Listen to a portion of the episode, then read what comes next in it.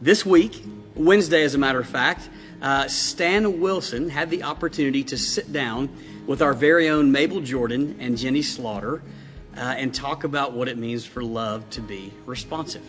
And if you have not had the opportunity to hear this conversation just yet, I want to encourage you to hit stop on this particular video and take some time and go listen to their conversation before coming back to this, because I believe that you will find their conversation life-giving.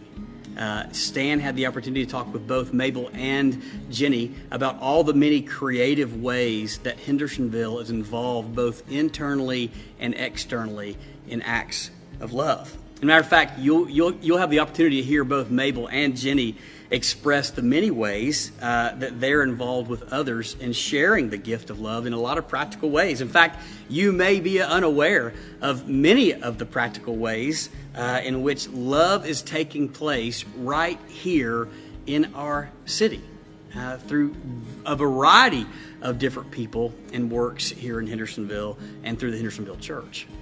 Stan also shared a clip, or at least two verses from Luke chapter ten. He, he shared from Luke chapter ten, verses thirty-three through thirty-four. And I want to share those with you again right now. It says this, "Then a Samaritan came along, and when he saw the man, he felt compassion for him. Going over to him, the Samaritan soothed his wounds with olive oil and wine and bandaged him. Then he put the man on his donkey and took him to an inn where he took care of him." And so if you're following along with these conversations that we're having on Wednesday, followed by these Thursday shorts, uh, you'll remember that Tony had the conversation last week about what it means for love to be compassionate. And in this particular text, we find that the Samaritan, unlike the Levite or the priest, was actually fueled by, moved by compassion in his response towards the man. As a matter of fact, it makes me think of one of my favorite comments that Mabel had in this conversation with Stan uh, as she was describing all the many ways that love is offered as a gift. She noted simply this, that nothing is expected in return. In other words, there are no stipulations, no qualifications for receiving help, no prerequisites are required for a compassionate response to take place. It doesn't matter who is in need. It doesn't matter what the need is. There is someone and there is a need, and this kind of love requires absolutely nothing in return. So our calling as Christ followers is to love God and to love the other. So think about it. Essentially, our role is to fulfill the call of love. And this call should inform every dimension of our lives. In other words, love conditions everything. So when I contemplate the statement, love is responsive, there's some words that come to mind. I think about the word choice. Um, I think about our ability to consider.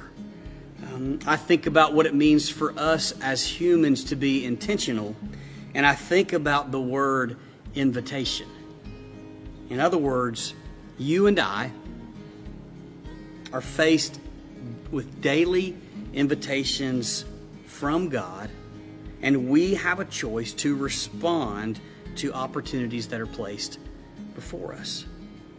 And think about it, we typically respond to things that get our attention. We talked a little bit about that last week, and so that's why I think that developing paying attention as a practice, as a rhythm of life, is so essential.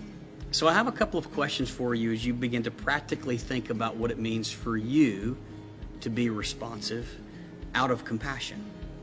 Today, this week, how are you being called to fulfill the call of love in this time, in this place, right here in Hendersonville?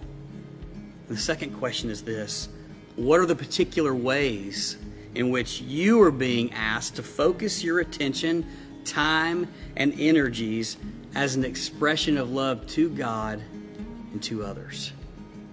So as you reflect on the words proactive and observant and compassionate and responsive in conjunction with love, may you begin to hear the soundtrack of the gospel. So who or what will get your attention this week, and how will you choose to respond? Thanks. We'll see you next time.